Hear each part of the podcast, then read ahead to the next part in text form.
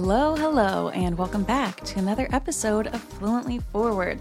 Guys, you know what time of year it is. It is getting colder. The leaves are starting to fall. I'm just pretending that we don't have any, Australian or Southern Hemisphere listeners right now, even though I know we do. But for some of us, most of us who are listening in the States, it is fall time, and fall is just synonymous with Gilmore Girls. It really is to me. That show takes place in perpetual autumn. And I know that there are some warmer episodes and there are some colder episodes, but what is it? No other TV show has ever linked up with a season in the way that Gilmore Girls has just completely been branded as fall. So I thought, what better time to dive into a TV show and find out what's going on? What was the drama of the TV show? The blind items of the individual cast members?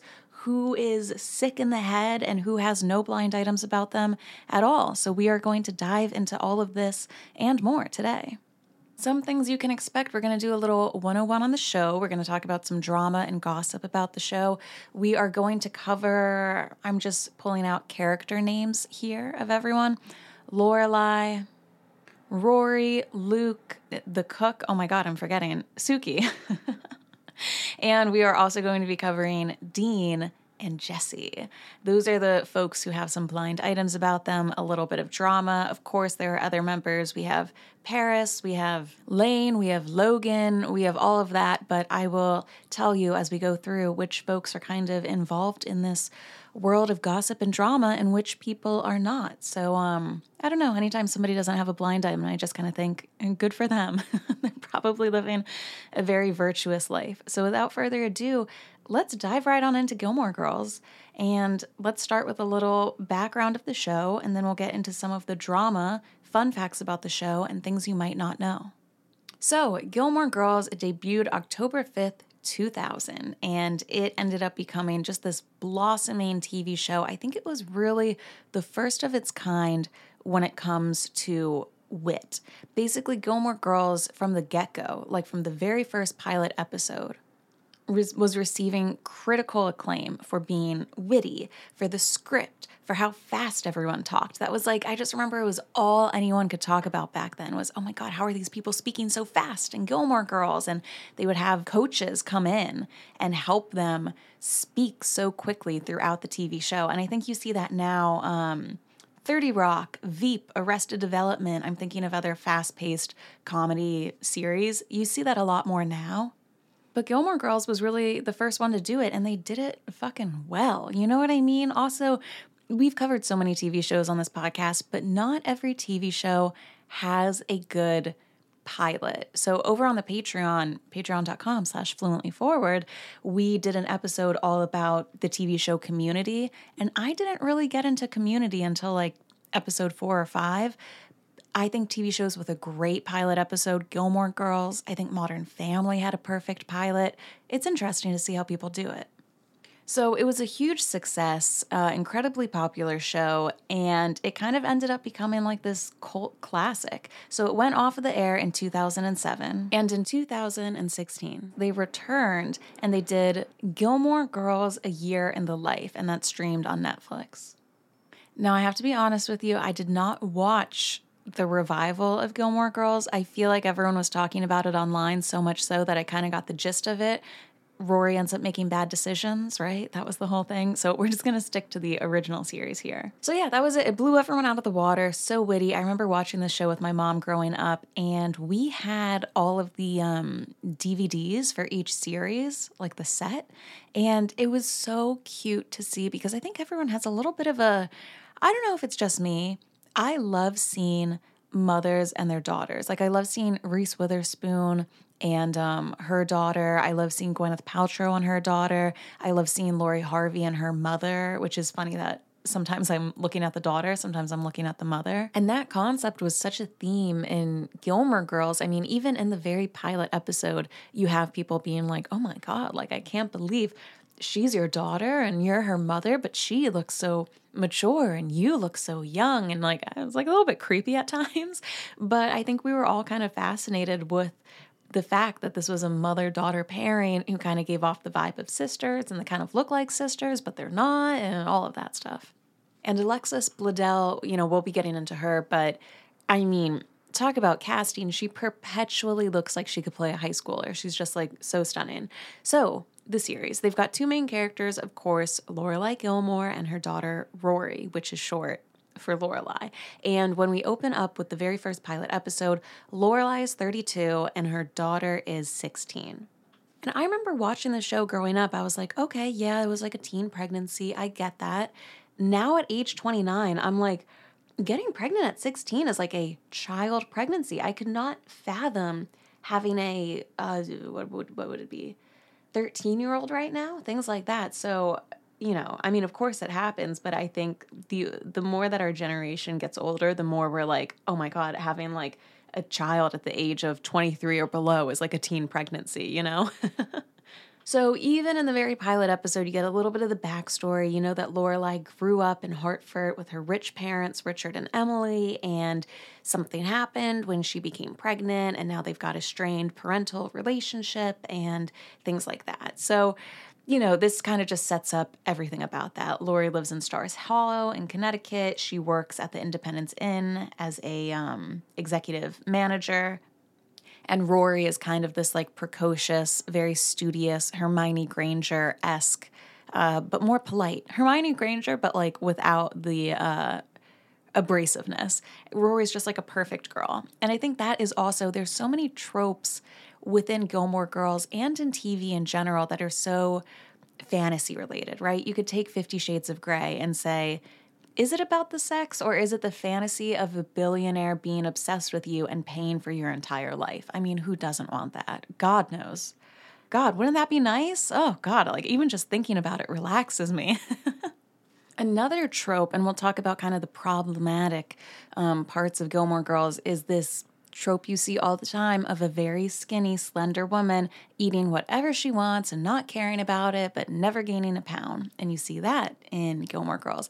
And then the third trope is this idea of without having to tell your child to do homework, they're going to do it. And without, you know, having to give them a skincare routine, they have perfect skin. Just all of that stuff. Rory, and you see this a lot in her relationship with her friend Paris, just kind of seems like this perfect angel child in the series who does her homework without you telling her, doesn't get into trouble without you having to shield her from it, you know, just kind of like a very blessed type of relationship. And if anything, Lorelai is kind of a little bit of the screw up. So we'll talk about this once again when we get into the problematic stuff, but they don't really have a typical mother-daughter relationship.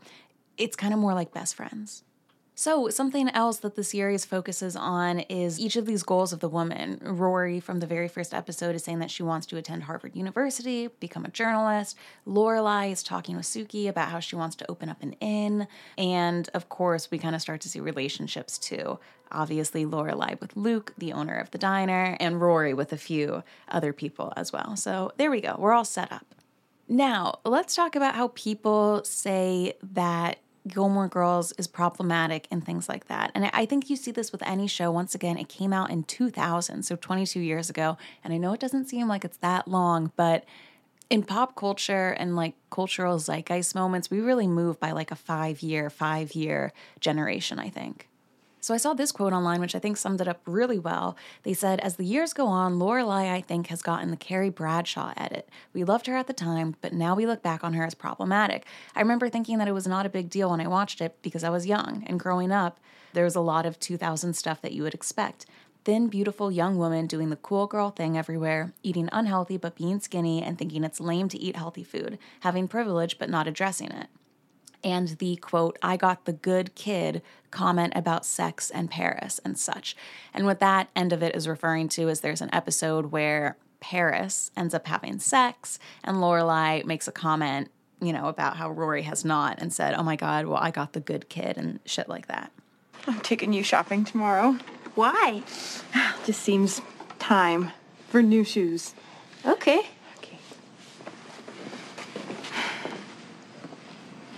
The good kid. Now, I wanted to call out that comment. I think it was somewhere on Reddit, just because I think it's so true about the Carrie Bradshaw edit. There's so many things that we grew up watching, thinking that it was fine, and then you watch it back and you're like, ooh, that's actually not great. But you know what? Call it a hot take. I want more Carrie Bradshaw and Lorelai characters. You know, I was asking you guys on Instagram, I was saying, and I'm in the midst of writing a blog post about this, what are some negative things that the internet encourages of us? Because, you know, nowadays we spend like 8 fucking hours of our day every day, sorry for swearing, online. And it's so hard not to let this culture of being online and social media influence you. And some of your answers were really, really insightful, I think. And here are some of the quotes that you guys said of what the internet encourages. Aggressive wokeness and constant fear of potentially offending someone. Virtue signaling. You have to be seen doing the right thing even if you have no strong feelings. Being morally perfect since birth. Never making a mistake now or in the past. And that a woman can't have a negative opinion on another woman without it being internalized misogyny or jealousy. There were just like a bunch of great nuggets that you guys were shouting out. And I think that too, like...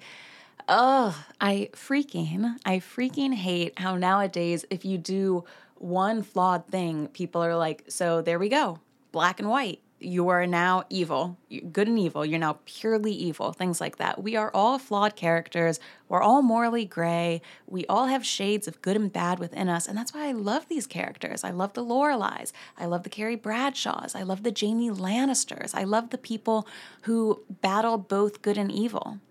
I'm not going to lie. I mean, Jon Snow compared to Jamie Lannister, like who would you rather hang out with? Probably Jamie Lannister, at least I would.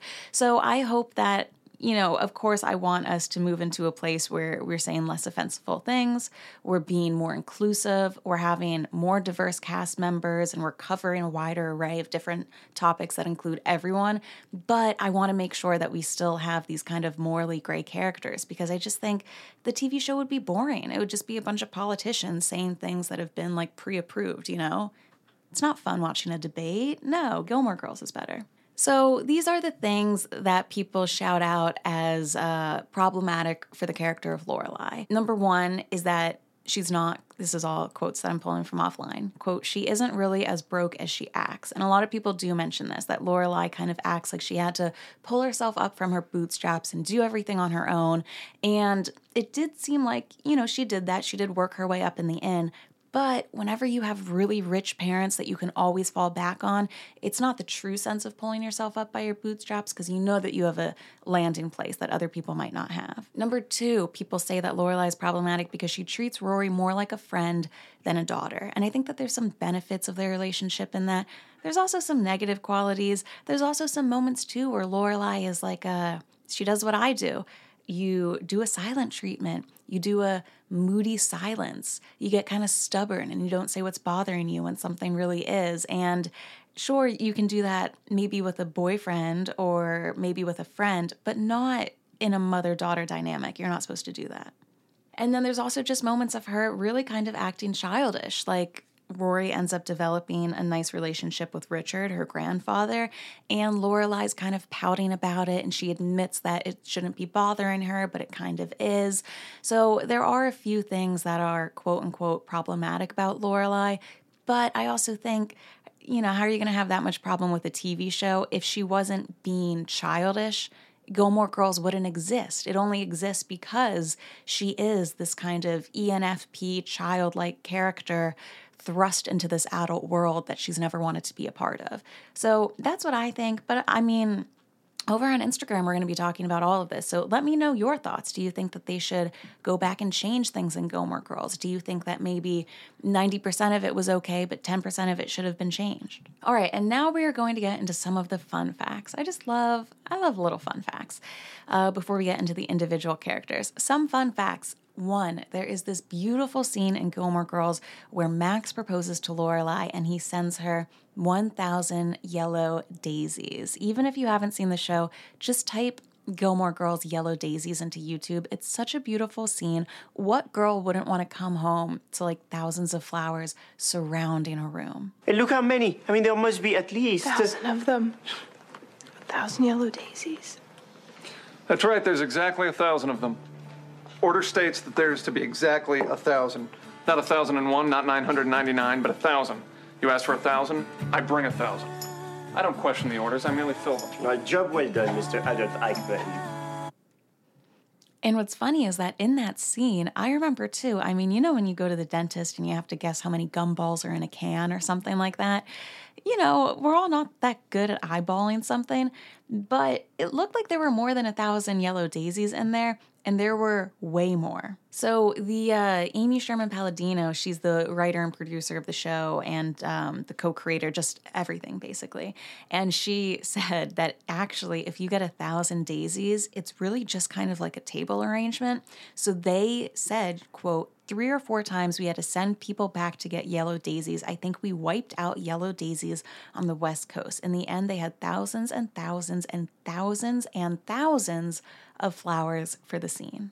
Another fun fact, Lauren Graham and Scott Patterson, so Lorelai and Luke, they actually quit smoking for their roles. And there's a little bit of drama between them. We will be getting into that. But apparently they quit smoking so that way they could keep up with the fast-paced dialogue on the show. Another fun fact, this is one I noticed when I was rewatching it. Sean Gunn, who plays Kirk on the show, originally appears multiple times in the show. He originally is on there as a character named Mick, and then a guy who's like trying to put swans some places, and then he ends up coming back as Kirk, which I always find funny when different TV shows do that, you know, like in Sex and the City, I think Justin Theroux was on there twice as 2 different characters, and I just always wonder, like, it's not like there's a lack of actors out there. I wonder, like, why that happens. It must be an accident. Another fun fact, Paris Geller, the character, was written specifically for Liza Vile.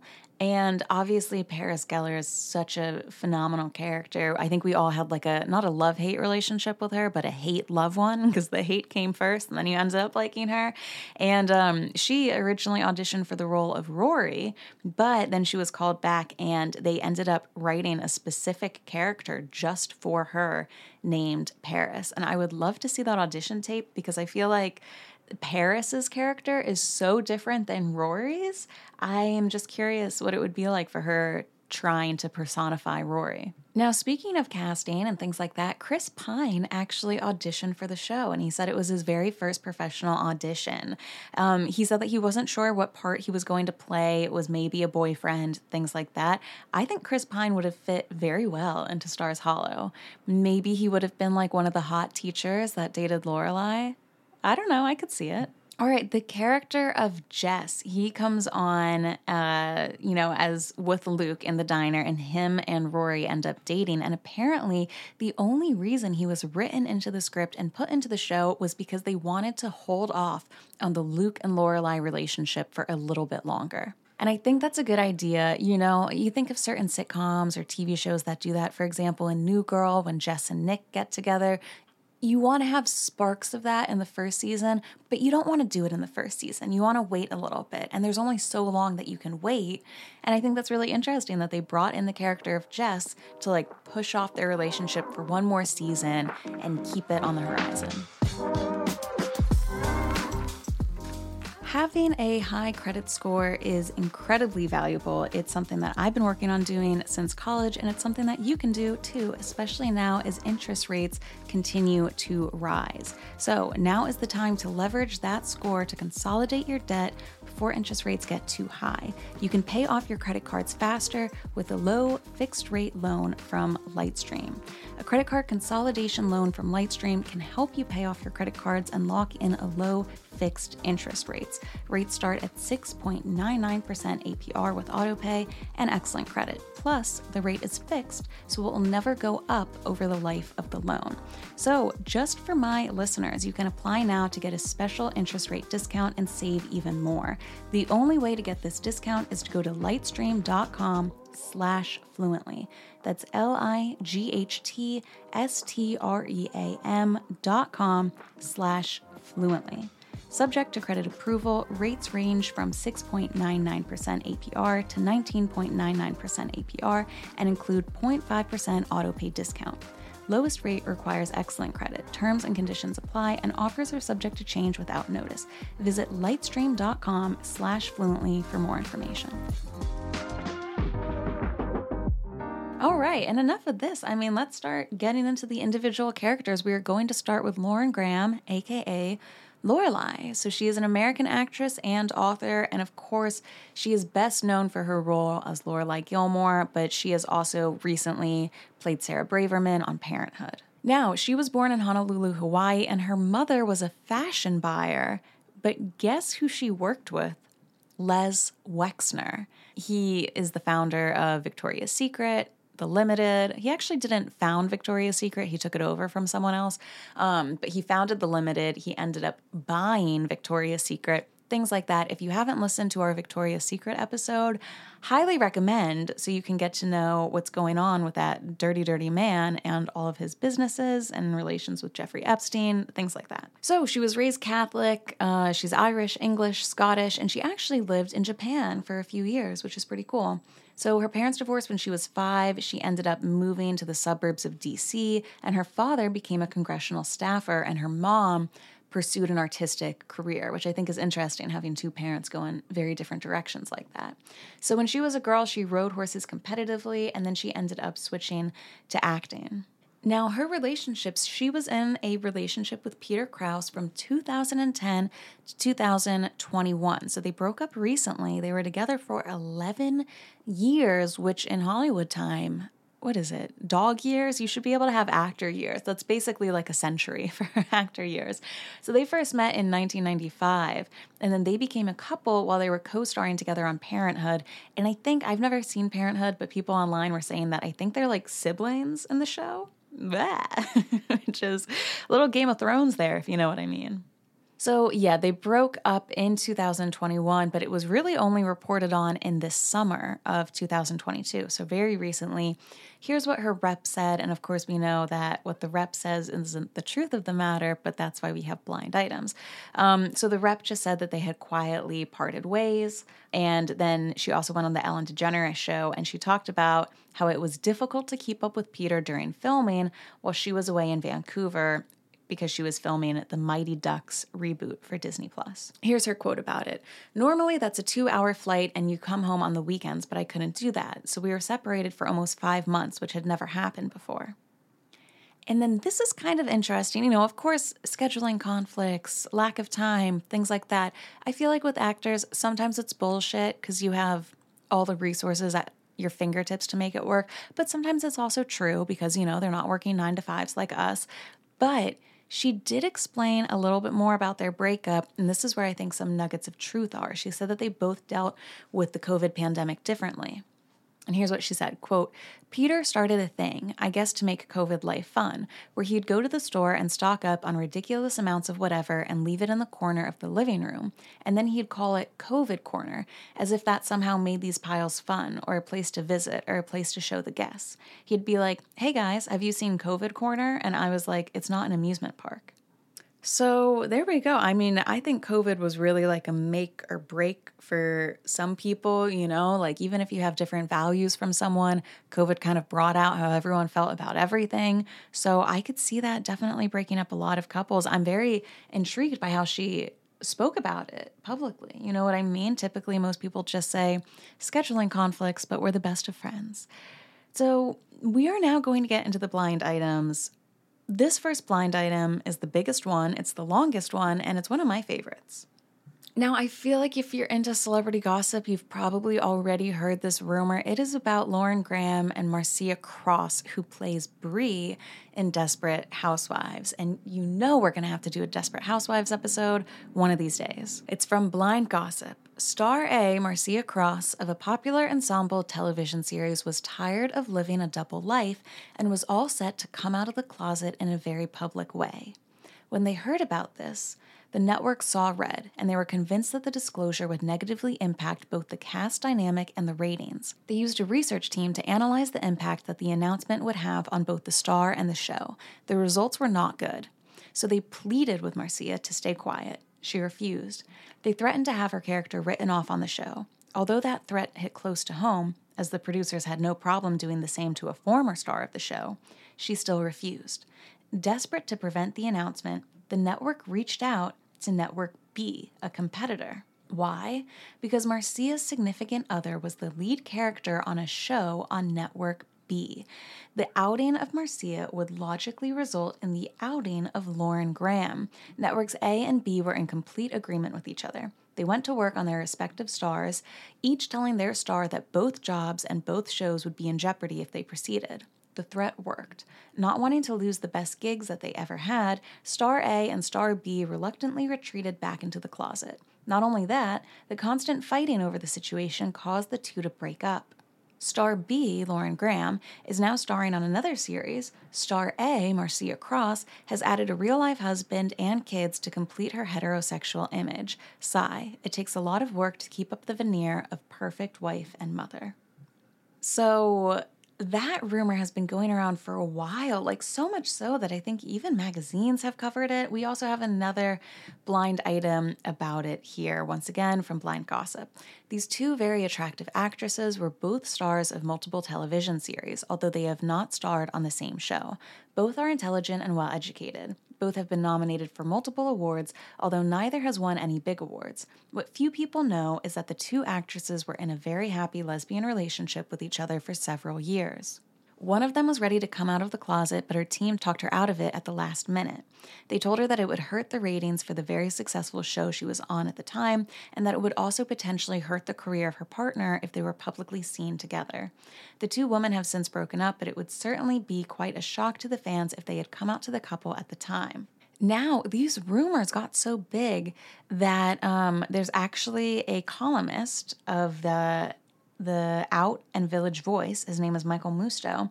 He's been covering the scene for 20 years, and he did an interview with Out magazine, and he was like talking about these rumors and things like that. So they asked him, what do you think of the Marcia Cross rumors? And he said, at this point, it's starting to look like it was an unfounded internet rumor that blew out of proportion. And then he also said, also, Marcia told me at the Out 100 party that she has a gay uncle. She went to Juilliard where everyone is gay, and she laughingly added, maybe I'll even turn gay myself. The initial rumor wasn't that it was Marcia, it's just that it was someone on the Desperate Housewives show. So let's not rule out any number of people. So yeah, I mean, it was enough of a rumor that people were talking about it and things like that. So let me know if you have heard of that one before. It kind of seems like a lot of people had. Okay, more blind items about Lauren Graham. This A-, B+ list, mostly television actress who has two big hits in her acting career, has not even read the book she is out promoting right now. It kind of makes those Q&As awkward.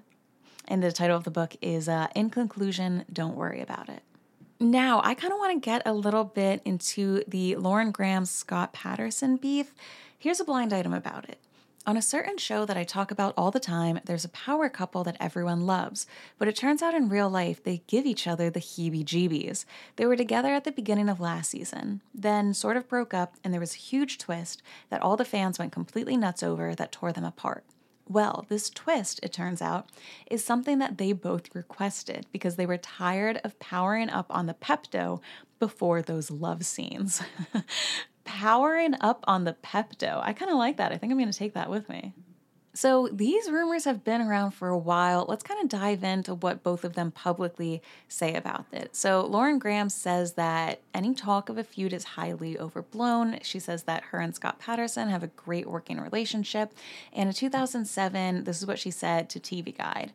She was asked about her relationship with him, and she said it was, quote, totally great. It's a working relationship like most of them are, but he was so great in that part. I really love my scenes with him and the chemistry we had. Our banter was among the most fun stuff to do. Now, it's funny because Scott Patterson has said some things about Lauren Graham. So in an interview with Glamour, he was asked about his first impression of Lauren Graham, and he said that the only thing he could think about when he first met her was keeping things professional. Like, he wanted to fuck her and stuff like that. And I think these rumors, they've just been around for a while. Of course, like, you think of Gossip Girl, where Blair and Serena are really friends. People just always want to know if the TV magic also exists between people in real life. And I think what really started this was Lauren Graham was in an interview, and she was being asked if her and Scott Patterson were best friends in real life. And she quickly said no and then moved on to the next question. So I think the shortness of her response made a lot of people think that there was a feud brewing. Apparently, that's not the case, but it just seems like they did not want to do a bunch of love scenes together. All right, let's move on over to Rory, aka Alexis Bledel. First of all, she's 41. What the fuck? She looks unbelievable. Oh my God, she just looks so good. She just looks so good. Oh my God. And she will forever be Rory to me. I know she was also Lena in Sisterhood of the Traveling Pants, and I feel like she's always so perfect at playing that like introverted, precocious type of, I don't know, good girl character, for lack of a better word. Anyway, and not to be one of those people who's like, oh, you know how people online are like, can you believe that Anne Hathaway isn't like shriveled up in a tomb somewhere and she's over the age of 30? That's not my vibe. It's just that to be 41 and look like a high schooler, that's kind of crazy. She's got some good genes. So, of course, she's known for playing Rory Gilmore. She has also been in The Handmaid's Tale. She's also been in Mad Men. And, of course, Sisterhood of the Traveling Pants. You know what? We already did Blake Lively, and we're doing Alexis now, so I don't think we could do a Sisterhood of the Traveling Pants episode, but how good was that movie? Oh my God, I wanted to be Bridget Vreeland so bad. Every single extroverted blonde girl was like, I want to be Bridget Vreeland. So she was born in Houston, Texas. Her mother was a gift processor and a flight attendant. And her father is from Argentina, so she grew up in a Spanish-speaking household. She actually didn't learn English until she began school, which I think is pretty interesting. So she grew up speaking Spanish first. And what I think is really cute is that her mom wanted her to try community theater so that way she could overcome her shyness. And like, I just think it's so cute that she's shy in real life because I do kind of imagine her that way. And she was scouted at a local shopping mall and given work as a fashion model, which you hear of a lot of people getting scouted, you know, a lot of these people. Well, maybe I'm just thinking of the Victoria's Secret episode.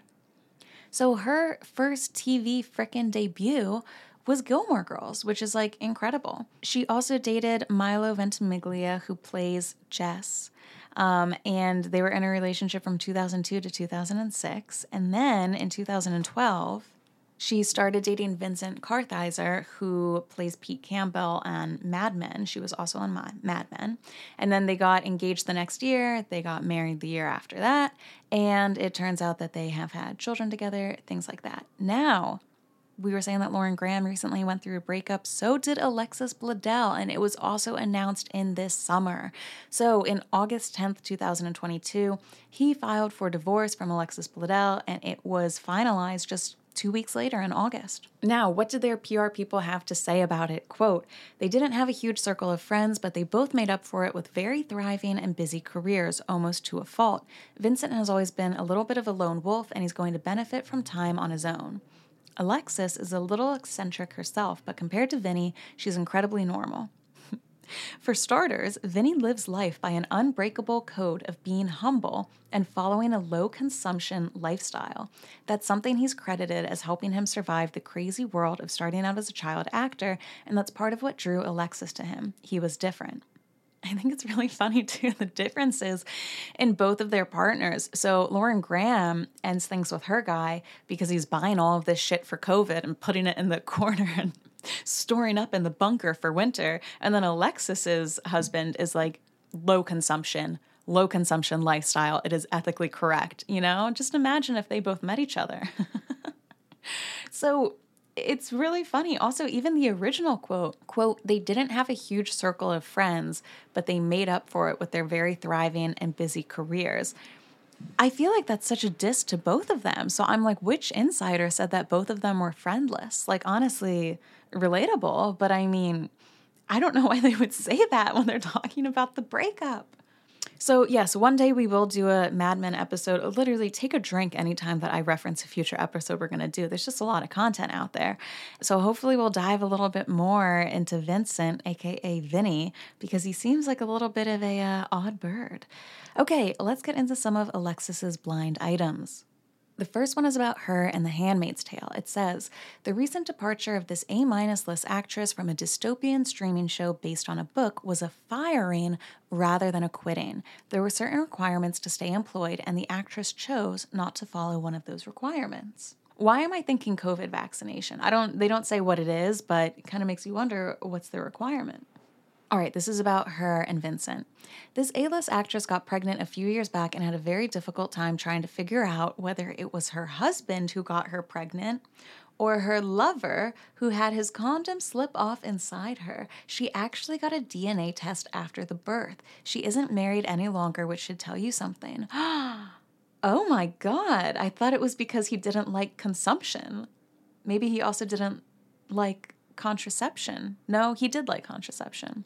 Damn it. You know what? I was really trying to have something roll off the tongue. Hold on. Let me think of something. Oh, consummation. That's what I was trying to say. He follows a low consumption lifestyle. I bet it's low consummation too, because isn't that when you have sex after marriage? I don't know. Just go with it. I'm not a comedian. Okay. Next blind item here. Here we go. Once again, it's about the two of them. The shock and awe does not refer to the cheating because each person in this couple is an expert on cheating.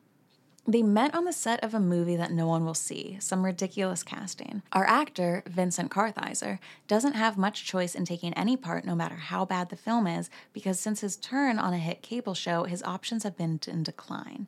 Married to someone everyone was shocked about, he nevertheless has been cheating on her, Alexis Bledel. His co-star in the horrible movie, Anne Heche, has a really long-time boyfriend. Honestly, she might still be married to the guy before that. It was really confusing, and of course, there was cheating on the husband with the boyfriend. The shock and awe comes from how the actor, Vincent, delivered the news to his wife, Alexis, via text at an award show right before she went on stage, quote, "Honey, someone might ask you about me cheating on you with Anne Heche. It happened, won't happen again, love you." What do you do when you get that? You know what I mean? Do you send back the middle finger emoji? Do you block them? That's just such an obscene. I'm getting flashbacks of Katy Perry, right? Hearing about her divorce with Russell Brand right before she had to go perform. Aye. All right, here's another about the two of them. This former A-minus list, mostly TV actor from a now-defunct, long-running, very, very hit cable drama has probably slipped to B-list. All of you know his wife. You know, the one he is openly cheating on with a publicist while he promotes his new show. Okay, one just about Alexis. A new show for this former A-list, mostly TV actress who has been acting since a teen and has an iconic role that will be permanently remembered. To celebrate her new show, the married actress got a breast enlargement. Doesn't really seem her style, but she did it. Won't ever talk about it, though. She doesn't talk about much of anything. I mean, I would be curious which actor or actress is, like, openly talking about their boob job. I feel like some people do, right? Like, I feel like Cardi B is open with what she gets done. I feel like it's more of a musician type of thing to talk about it, though, than actor or actress. Nobody's coming to mind for me. Let me know. Okay, this one is about Milo Ventimiglia, Hayden Panettiere, back when he was dating her, and his previous girlfriend, Alexis Bledel. We will be getting into Milo later, but this blind says, which older half of a hot new Hollywood couple comes with the reputation of having hit his former celebrity girlfriend? Okay, asshole. So that's alleging that Milo hit Alexis. Now, this one's a little bit wild. It's about Alexis and Vincent Kartheiser. This is the last blind item for her. It says this B-list, mostly television actress who has been in some great shows and recurs in a great hit cable show, says that she has never had sex with her B-list, mostly television actor who sometimes co-stars with her that didn't include being tied up or at least spanked repeatedly. Her boyfriend can be very cruel. I guess she enjoys it. Okay, so like a little kinky sex. Looks like that was before they were married. All right, Melissa McCarthy, she plays Sookie, the chef, who, I don't know about you, those scenes stressed me out. Especially at the beginning and like the first season where she's super clumsy and she's always lighting everything on fire in the kitchen. I don't find watching that fun. I was like checking my heart rate. I'm like, you are going, like there are knives there. There's fire. I didn't think it was like a quirky, fun comedy scene. I was like, you need to take care of yourself and you need to be more responsible. You know what I mean? I really went all like parent on her just watching it. So anyway, she's a fun character. We know Melissa McCarthy from many things, and let me tell you, I was not fucking expecting the blind... Oh my God, I'm so sorry, I cursed again. I was not remotely... Doesn't that sound better? I'm trying to curse less. I was not even remotely expecting a hair or an inkling of the blind items on her. They get kind of crazy, so let's do a little recap of her first. So she's an American actress, comedian, producer, writer, fashion designer. She has won 2 Emmy Awards before. She has also been nominated for Academy Awards, Golden Globe Awards. She's been named by Time as one of the most 100 influential people in the world. And she's on the sitcom Mike and Molly. She's been in Bridesmaids. She's been in Tammy, Spy, The Boss. They didn't mention this on Wikipedia, but she was in 9 Perfect Strangers. I really like that TV show. Now, it was also announced that she is going to be playing Ursula in the upcoming film The Little Mermaid. So that will be coming out soon. And she married her longtime boyfriend, Ben Falcone. He's also an actor and alumni. He plays her boyfriend in Bridesmaids. I love their scenes together when he is the air marshal, but he thinks that nobody knows it. And she wants to hook up with him in the airplane bathroom, things like that. Freaking hilarious. And yeah, let's just get into some of her blind items because I really was not thinking about these ones. So this is one about The Little Mermaid. It says, despite what the PR releases say about the casting of the villainess role in that remake of the animated classic, the producers are still gunning for that legendary entertainer and celeb spawn for the part. So Melissa McCarthy got the part for Ursula, but they really wanted Liza Minnelli to do it instead. All right, this is about her and her husband, Ben. This A-minus list dual threat actress all of you know has a huge movie thing going on right now. She has been married for a long time, but at this point, the marriage is platonic and they have both moved on. This illiterate A-list, mostly movie comic actress will always say to do things naturally, but she had surgery to achieve her dramatic transformation. Which, I don't know, I personally don't have a problem with that. I'm very much, probably more so than the typical person, pro-plastic surgery to a point, right? I just think sometimes this I don't know why I'm doing so many hot takes on here. Apparently I'm looking for the podcast to get bad reviews this week, but I think sometimes the self-love talk goes a little bit too far into the area where you shame people for not loving certain aspects about themselves. And I think that's really hairy. I speak really openly. I have an ebook about it, my nose job and how I got it done. And I remember talking to one girlfriend before I got it done, and she was like, I just don't think you should get a nose job. And I'm like, well, why? What's the big deal? And she was like, because what matters is the person underneath and your personality. That's what's important. And I was like, okay, well, if that's what's important, me with a big nose or a small nose isn't going to change. So why are you upset that I'm getting, my nose done if my personality is all that matter? You obviously have a hang up about it. I just think if you have some insecurity or flaw where every day for the last 10 years you wake up and consistently think that you would like to be rid of this flaw or do something that's achievable to get it done, get it done. That's what I think. So I guess I am not as virtuous as Melissa McCarthy because she allegedly got surgery done and then tells people to do things naturally. And I have gotten surgery done and I tell people to get it done too if they want it. All right, now some of these ones are just heartbreaking about Melissa McCarthy. Check out this from Blind Gossip. They say, at the People's Choice Awards last night, this funny actress managed to stay cool despite a nasty comment. She was walking toward her seat when someone commented to a companion, "She looks great." The other person shrugged and said she's still fat. Our actress turned, simply looked directly at him, and said, "I heard that." The embarrassed commenter put his head down and looked away. Our classy actress simply put a smile on her face and kept walking. Which, good God, good for her. That's just so obscene that people would ever say that, especially in the vicinity of someone when it's there. Have you no shame whatsoever? And I think what really sucks about situations like that, sure, maybe he was embarrassed and he looked away. But in terms of justice, I just feel he took 20 justice points from her saying that, and she only took 2 from him. Because you know what I mean? Words like that just cut so deep. Okay, this was the other one. This was from NT, and this is also in the same genre. It says, this A-minus list, mostly television actress who plays the same role in both movies and television, was doing press for her show and had 3 different reporters ask her about her weight and were basically fat-shaming her. The actress started crying. She looks amazing, and I wish she would have come back at them with something, but just kept right on answering the other questions of reporters. How brutal is that? It just makes your heart hurt. To have reporters asking you about that, I think in general, we've just moved along so far in the last 10 years. You have to think, Gilmore Girls came out in 2000. We were not nice to celebrities back then. So it's just heartbreaking stuff. Doesn't better anyone. I hope that nobody ever has to deal with that. It's like mosquitoes, right? If you could get rid of it, it literally just harms people and doesn't help any of them. Would be great to get rid of it across the board. There are so many people who are curious about trying CBD, but they have questions about it. And I hear this because I always talk about how much I love to take CBD. People have questions like, is it a scam? How do you know if it's even really working? What does it make you feel like? So I take CBD using Next Evo Naturals.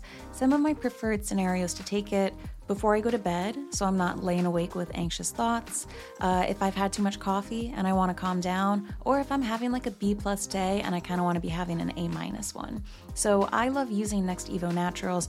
They have something called SmartSorb technology, and this improves CBD's ability to be absorbed, which means that it will get into your system in as little as 10 minutes, which is great because no one's ever felt anxious or stressed and wanted to wait 2 hours to feel better. So if you want to try Next Evo Naturals CBD, you can get 25% off of subscription orders of $40 or more. You can use promo code FLUENTLY at nextevo.com.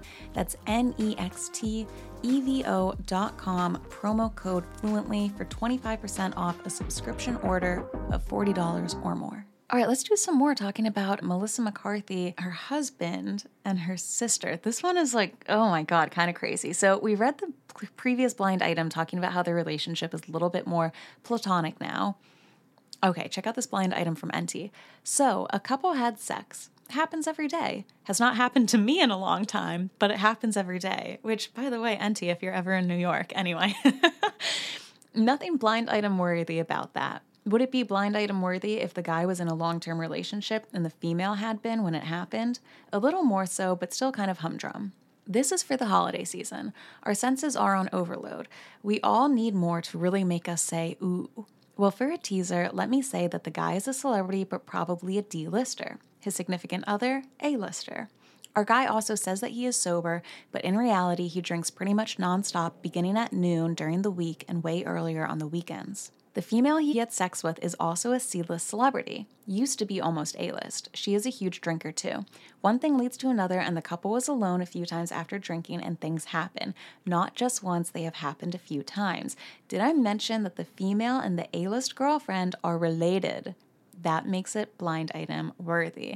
And this is saying that back in the day, so before they were married, Ben Falcone hooked up with Jenny McCarthy, who is obviously the sister of Melissa McCarthy. Ah! Oh my God. All right, now this blind item, it could be about Melissa McCarthy, but it could also be about Kristen Wiig. It says, apparently this A-list, mostly movie actress who specializes in comedies, suffers from depression. It takes everything she has to go out and do a red carpet for a movie or interviews for it. Surprisingly, she does not have any issues when actually filming. I'm going to say Melissa McCarthy because there was another blind item saying that she hates doing press, she hates doing red carpets, which, if you look at the other previous blind items about her being harassed on the red carpets, yeah, of course she would hate doing press. So that's why I think it's about Melissa McCarthy. I also think Kristen Wiig is more of a comedian than an A-list movie actress, but I mean, get your drink out. Time for another drink. One day we will do an SNL episode. There we go. Okay, this is one about Melissa McCarthy and Mike and Molly. It says, this A-list, mostly movie actress who is also A-list on television for a few more months, loved acting hurt about the fate of her television show. But she is the reason why the show is ending. She hates her coworkers. She thinks she is way better than they are, and she wants to work for much less for far more money.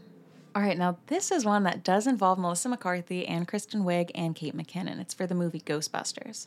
Apparently the egos on this potential huge box office winner reboot of an 80s franchise are so out of control that a good half of the day is spent making sure each person has the same number of lines, the same number of production assistants, and the same number of compliments from the director. I should clarify that only two of the stars are acting this way, Melissa McCarthy and Kristen Wiig. One of the stars who came to the film is from late night, and she is a joy and everyone adores her, and that's Kate McKinnon. This is one about Melissa McCarthy and Billy Gardell.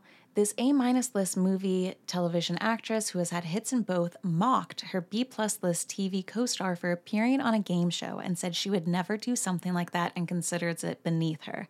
Yeah, that is why no one ever wants to work with her more than once. And this, you know, I don't like to read blind items that are super repetitive. There were just a lot of blind items saying Melissa McCarthy is very hard to work with, and people who work with her once don't want to work with her again afterwards.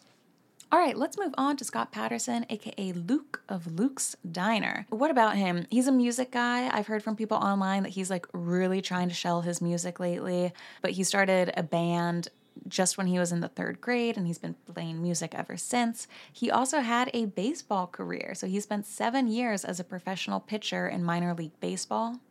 He played in 2 major league farm systems for different teams. I don't know much about baseball. Let me know if that is good or bad. I just know that he had a very huge baseball career history in Wikipedia. So if you're into that, you could look it up. I don't want to get anything wrong. I just know that, boy, has he played it before.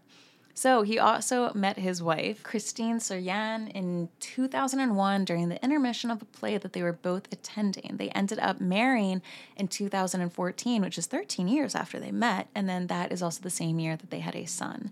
So she was actually on Gilmore Girls twice as Chrissy, Miss Patty's dance assistant, and also as an interview subject in the reboot series that they did in 2016.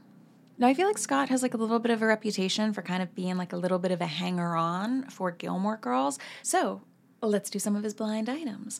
Here's one on him. You know what they say in Hollywood. It's never too early to start lining up your next gig. At least I think they say it. And if they don't, the subject of this week's blind item sure does. He's a series regular on a bubble show I mention 90 times a week, and he's currently taking meetings with various TV producers about possible guest arcs and recurring roles next season. Even though his series hasn't been officially axed, he sure seems convinced that it will be, and he's throwing around words like over and done and finished. And while it's not unheard of for actors who aren't sure about their show's fate to put out feelers this time of year, only to end up back at the jobs at which they were originally committed, this wannabe free agent says, quote, seemed pretty sure his days at the show were behind him. Now, I don't know, maybe there was a rumor that Gilmore Girls was going to get canceled, or maybe he just wanted to make sure that he was still working after it ended. Now, in looking up stuff about Scott Patterson, people do not seem to have a good taste of him online, or finger pulse check, status update, 411, whatever. People were like, he is a creep. His now wife was like 16 when they started seeing each other, and other people allude to the fact that he was kind of like sexual with Lauren Graham when people asked what her first impression or his first impression of her was. So he actually commented on this age gap difference. So they have a 20-year age difference, and what's interesting is that people don't know her precise date of birth. So people say that she was born in 1984 in California. And enough of these comments happened that Scott Patterson made a comment about it on Facebook 2 years ago. Here's what he wrote. It's been brought to my attention that there are stories reporting on how and when I met my wife, our ages, etc. These stories are not accurate. Allow me to give you the real facts. I met my wife when she was 21. I was 41. We were introduced by a friend of hers during the intermission of a play we were both attending.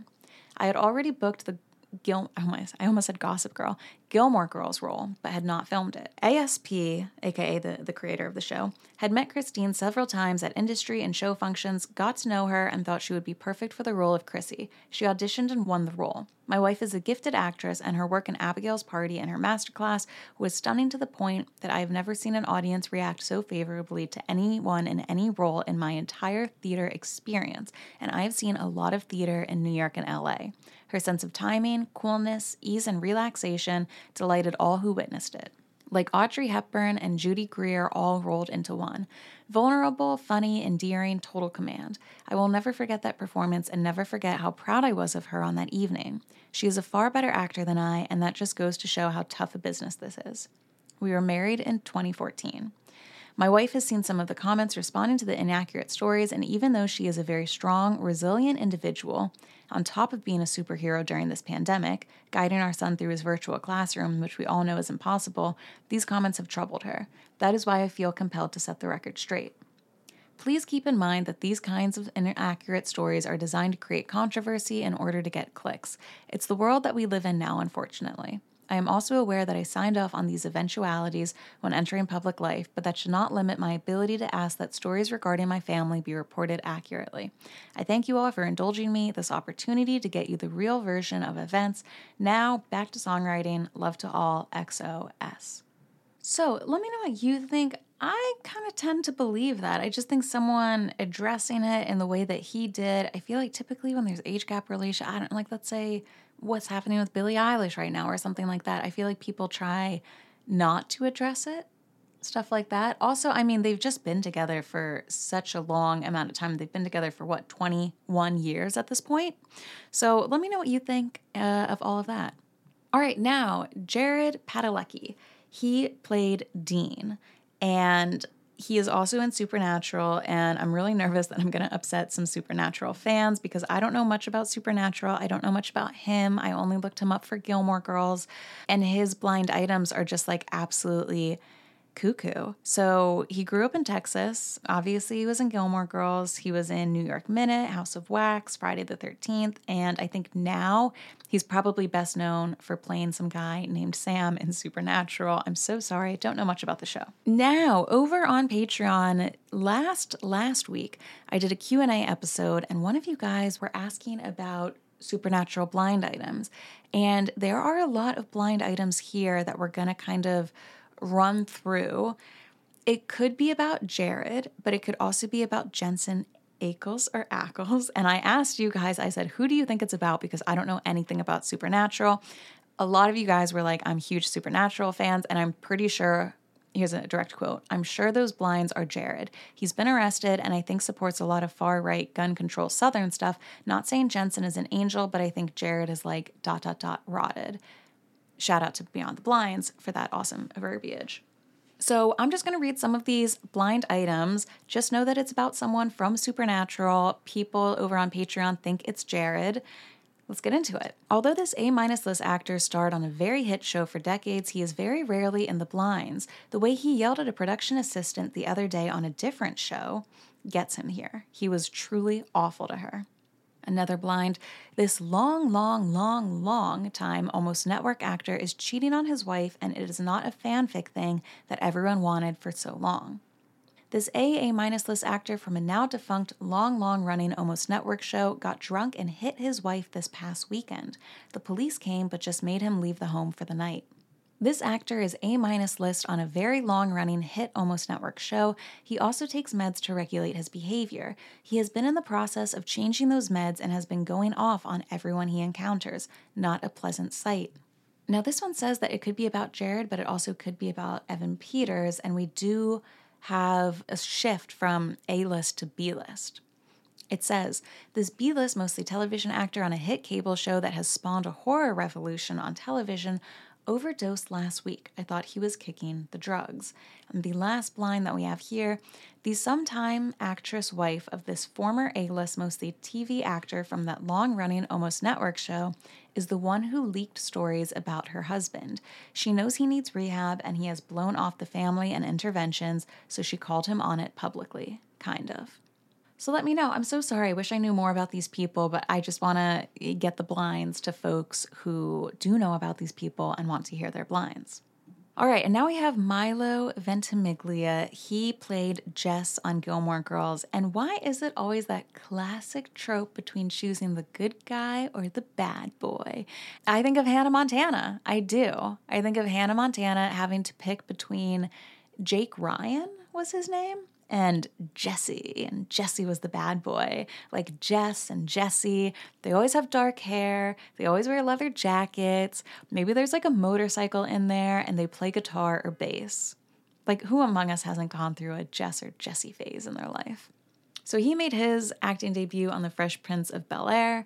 He was also in Opposite Sex, and then, of course, he was Jess in Gilmore Girls. And he's been in a bunch of things since. I will shout out that he has been in Heroes, because we have some blind items kind of about us. And then I think recently he's been in the TV show This Is Us, and I think that's like his latest claim to fame. Sad show. I've only seen 2 episodes of it. Bawled my eyes out, and I was like, I cannot do this to myself anymore. But everyone says that it's really good. Let me know if you watch it. Now, of course, we know that he dated Alexis Bledel from 2002 to 2006. He also then dated Hayden Panettiere from 2007 to 2009. She pops up in a ton of these blind items. Other things about him, him and his sisters were raised as lacto-vegetarians, which is very interesting.